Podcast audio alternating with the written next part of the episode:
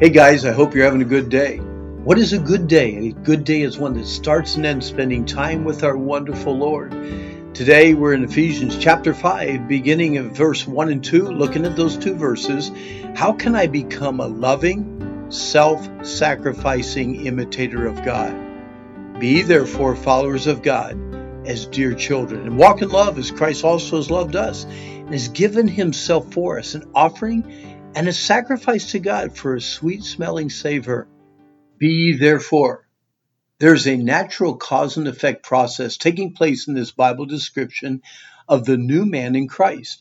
Often a cause is the motivator that produces the desire to be something better.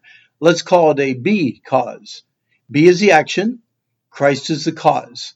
Why should we all want to imitate Christ? Just be cause. Therefore, because of all that you have in Christ, walk worthy of your calling as a Christian. Ephesians 4 1 is referring back to chapters 1, 2, and 3 of the book of Ephesians. Therefore, because of the gifts God gave his church for unity and spiritual growth, walk no longer as an unbeliever.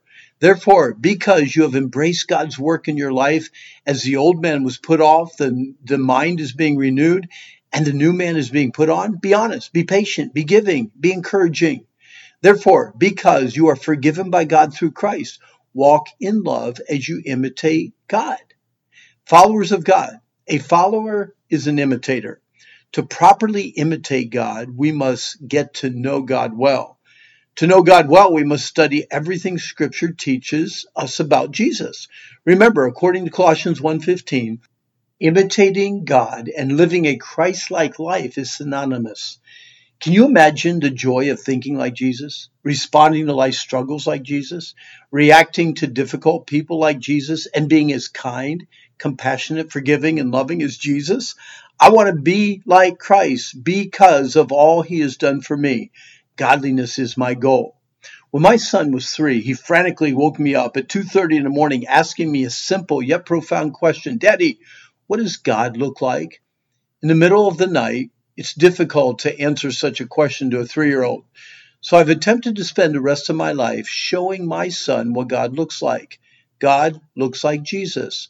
If I am to imitate God, I must let God change me to be more like Christ every moment of my life, every day of my life. As Christ also has loved us as dear, dearly loved children. No believer can say, Nobody loves me. As a child of God, you are not only loved, but loved by the very creator of the universe.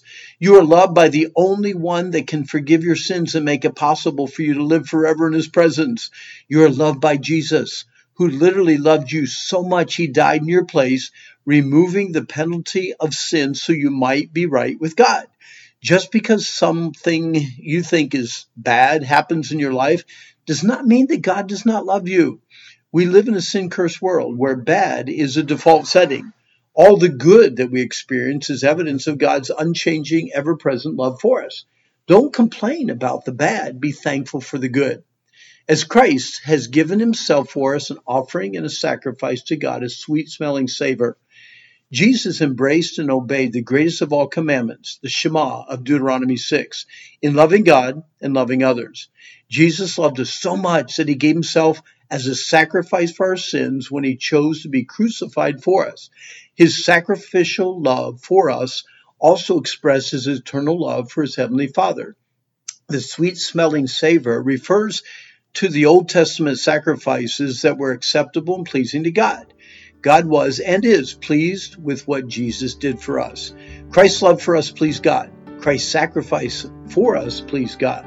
Christ's willingness to become sin for us pleased God. So the best way for us to imitate God and offer our lives as a living sacrifice is to walk in love, just like Christ walked in love. Do others know that you love God by the way you walk? How? When you imitate God by walking in love, you look just like Christ. Why should we desire to look like Christ? Well, just because. Amen. Our time's up. I hope you enjoyed the study. If you want more information on this study and others, go to randhummel.com or information on the Wilds Christian Camp or the Wilds New England. You can just check that website. And I hope that you have a good day.